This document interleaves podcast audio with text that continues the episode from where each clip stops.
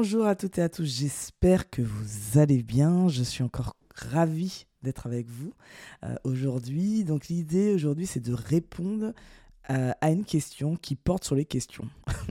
Je sais pas si vous voyez le, truc un peu euh, tordu. Mais en fait, c'est tout est parti d'une anecdote avec une amie qui me dit Moi, je préfère ne pas me poser de questions. Et je me suis demandé est-ce que, où j'en suis moi aujourd'hui sur euh, cette question-là? Est-ce que je me pose des questions plus qu'avant ou pas? Et clairement, je m'en pose beaucoup plus qu'auparavant. Et donc là, la question, c'est plutôt quel type de questions dont on parle? Là, ce dont je parle, c'est le fait de se poser des questions sur sa vie, sur le, sens de sa vie, de pourquoi je suis là, euh, qu'est-ce que j'ai envie de faire le temps que je suis là euh, sur cette terre. Et cette question-là, qui sont des questions plutôt de l'ordre existentiel, on se les pose pas forcément, sauf si on est confronté à des problèmes dans notre vie. Généralement, les personnes, par exemple, qui ont fait des burn-out, qui ont eu euh, des décès un peu traumatisants, euh, même pas forcément des gros traumas, mais des décès qui les ont traumatisés en tout cas, peuvent être amenés à se poser des questions sur leur sens, le sens de leur vie si nous n'avons pas ça et que nous refusons, parce que des fois il y a des gens qui vivent la même chose, des cancers, des choses comme ça, mais et qui décident malgré tout ça de poursuivre leur vie sans se poser des questions sur pourquoi je suis là. En quelque part, c'est que c'est aussi plus facile de ne pas se poser de questions pendant des années. Moi, je ne me suis pas posé de questions et j'étais ce qu'on appelle en pilote automatique. Donc je faisais les actions sans me demander si ces actions-là, pourquoi je les faisais, est-ce qu'elles avaient du sens, est-ce que j'avais vraiment envie de les faire? Est-ce qu'elles avaient de la valeur pour moi? Toutes ces questions-là, je ne me les posais pas et j'enchaînais les tâches les unes après les autres. Donc, j'avais un statut social qui est. Donc, j'avais de la reconnaissance par rapport à ce statut social. Euh, parce que j'étais euh, ingénieur, docteur dans une grande entreprise. Et malgré tout ça, je sentais au fond de moi, sans vraiment y mettre des mots, une sorte de mal-être en fait. quelque chose qui, sonnait faux. Et en fait, c'est ce qu'on appelle l'alignement. Donc en fait, quand on n'a pas, sa tête n'est pas alignée avec son cœur, et moi je dis les tripes, d'habitude on dit le corps, mais moi j'aime bien dire les tripes parce que j'aime bien euh, me positionner sur les convictions. Euh, donc même si le corps, je sais, notre véhicule est important, etc. Mais moi, j'aime bien utiliser le, mot trip. Si ça, ce n'est pas aligné, eh bien, euh, c'est comme un peu les vertèbres euh, de la colonne vertébrale. Eh bien, après, on, ça dysfonctionne et on a mal et on est en souffrance. Donc il y a plusieurs options. Soit ben, la souffrance, on la regarde et on s'interroge, on se pose des questions sur pourquoi j'ai mal au dos, pourquoi j'ai ma sciatique qui revient, pourquoi j'ai des migraines à répétition, pourquoi je dors mal la nuit. Euh, ou on se dit c'est normal, tout le monde a ces problèmes-là, ce n'est pas grave, et il faut que je sois forte pour surmonter euh, cette euh, énième difficulté. Or, on sait aujourd'hui, par rapport aux neurosciences, que tout est lié. C'est-à-dire que votre mental est complètement lié à votre corps. C'est-à-dire que si votre corps vous fait un signal, vous pouvez vous dire que dans votre mental, il y a quelque chose qui ne va pas.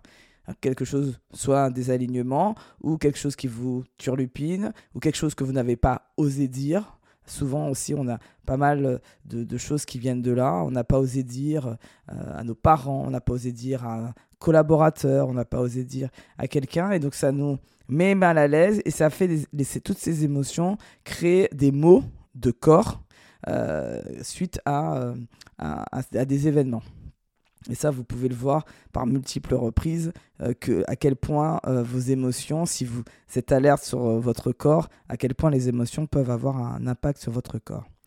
Et donc, l'idée, c'est de se dire, bah, j'ai un peu quelque part deux options. Soit je me dis, ben, j'ai pas envie de voir, et je continue ma vie, ma route comme ça. Je fais ce qu'on attend de moi et je ne me pose pas de questions. Ou j'essaie de me dire, je me pose des questions. Et la difficulté de quand on commence à se poser des questions, c'est que euh, on n'a pas forcément les réponses. Et c'est pour ça que les gens préfèrent ne pas se poser de questions parce que on n'a pas forcément les réponses.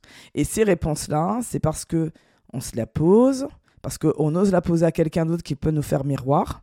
Euh, donc euh, un ami bienveillant, un mentor, un coach, un, membre de la famille qui, qui est empathique et qui peut nous accompagner à nous faire, à nous poser des bonnes questions sans prendre les, les, les, peurs des gens, sans prendre leurs euh, propres difficultés, parce que généralement les gens peuvent transférer. C'est pour ça que un, quelqu'un de professionnel qui vous accompagne est formé pour ne pas transposer ses propres peurs sur vous. Donc c'est pour ça que c'est important par moment d'aller voir des professionnels plutôt que euh, quelqu'un de, de, la famille, même si euh, voilà, ça peut être sympa, mais c'est vous avez ce risque-là, le risque que cette personne-là vous transpose ses peurs. Le nombre de, d'entrepreneurs que j'entends dire euh, ben je, je pas les, votre entourage, vous êtes les moyennes des cinq personnes de votre entourage. Oui, c'est vrai, dans le sens où si on laisse les gens, euh, si on accepte de prendre en fait les peurs des gens qui nous parlent. Moi, quand on me donne des conseils, j'ai le droit de dire oui ou non à ce conseil. Je ne suis pas obligé de le suivre, je ne suis pas obligé de le prendre. Et quand quelqu'un me parle, je me dis, c'est sa vision du monde, ce n'est pas la mienne, et je l'accepte ou pas de la prendre. Donc ça, c'est euh, quand on n'a pas encore de la conscience de soi. Effectivement, il est préférable de faire attention à notre entourage pour avoir, être dans les meilleures dispositions de réussite. Ça, c'est juste une petite parenthèse par rapport à, l'entrepreneuriat et de ce que j'entends. Et donc, en fait, l'idée, c'est de se dire, je me pose des questions, mettons, euh, de l'ordre existentiel. Je me dis, OK, qu'est-ce que j'ai envie de faire de cette vie? Et en fonction de ça, je vais commencer à les rechercher, je vais commencer à les lire, je vais commencer à interroger d'autres personnes qui peut-être m'inspirent. Parce que souvent, on est inspiré par des gens qu'on a envie d'être, euh, qu'on a envie, euh, on voit, je sais pas, moi je sais que j'étais très inspiré par exemple par des personnes qui étaient sereines, calmes, posées, alors que moi j'étais euh, toujours agressive, énervée, mal dans ma peau. Et donc je me dis, ok, euh, moi j'ai envie d'être ça. Comment elles font ces personnes-là? Et donc je, me, je vais lire leurs écrits, je vais euh, m'imprégner de, de la façon d'être, leurs conseils, de comment elles font au quotidien, pour essayer de m'en inspirer et mettre en place quelques pratiques, les tester et voir si ça marche avec moi. Mais si je ne me m'étais pas posé de questions, je n'aurais pas fait tout ça. Je n'aurais pas mis tout ça en place. Et je n'aurais pas non plus changé de vie. Je n'aurais pas décidé de partir de la région parisienne. Je n'aurais pas décidé d'être coach professionnel. Je n'aurais pas fait tout ça. J'aurais été encore chez L'Oréal à travailler, à peut-être à faire des sciatiques, même peut-être arriver jusqu'au burn-out parce que j'étais vraiment euh, euh, épuisé, mais euh, psychologiquement, donc mentalement. Donc c'était vraiment ma santé mentale qui était atteinte. Et donc c'est vraiment se dire, bah, ça m'a je me suis en quelque part, en me posant des questions, sauvé la vie. Et si je m'étais pas posé ces questions-là, ben peut-être que ça aurait été bien plus grave, j'aurais altéré ma, ma, santé physique et mentale euh, dans, si je n'avais pas, je m'étais pas posé des questions. Ça, c'est le premier point. Et le deuxième point que je voulais vous dire aussi, qui a fait que moi, je me suis, euh, j'ai commencé à me dire qu'il était important de se poser des questions, c'était que je ne voulais pas avoir de regrets. Parce qu'en fait, j'avais euh, lu un, article euh, qui est très connu, hein, euh, qui sont les cinq plus grands regrets des mourants, où c'est une infirmière, je ne sais plus si elle est canadienne ou je ne sais plus, mais en tout cas c'est une infirmière qui est allée interroger, je sais pas, des, des centaines de personnes et elle leur a demandé à chaque fois quel est votre plus grand regret à des mourants qui étaient sur leur lit de mort.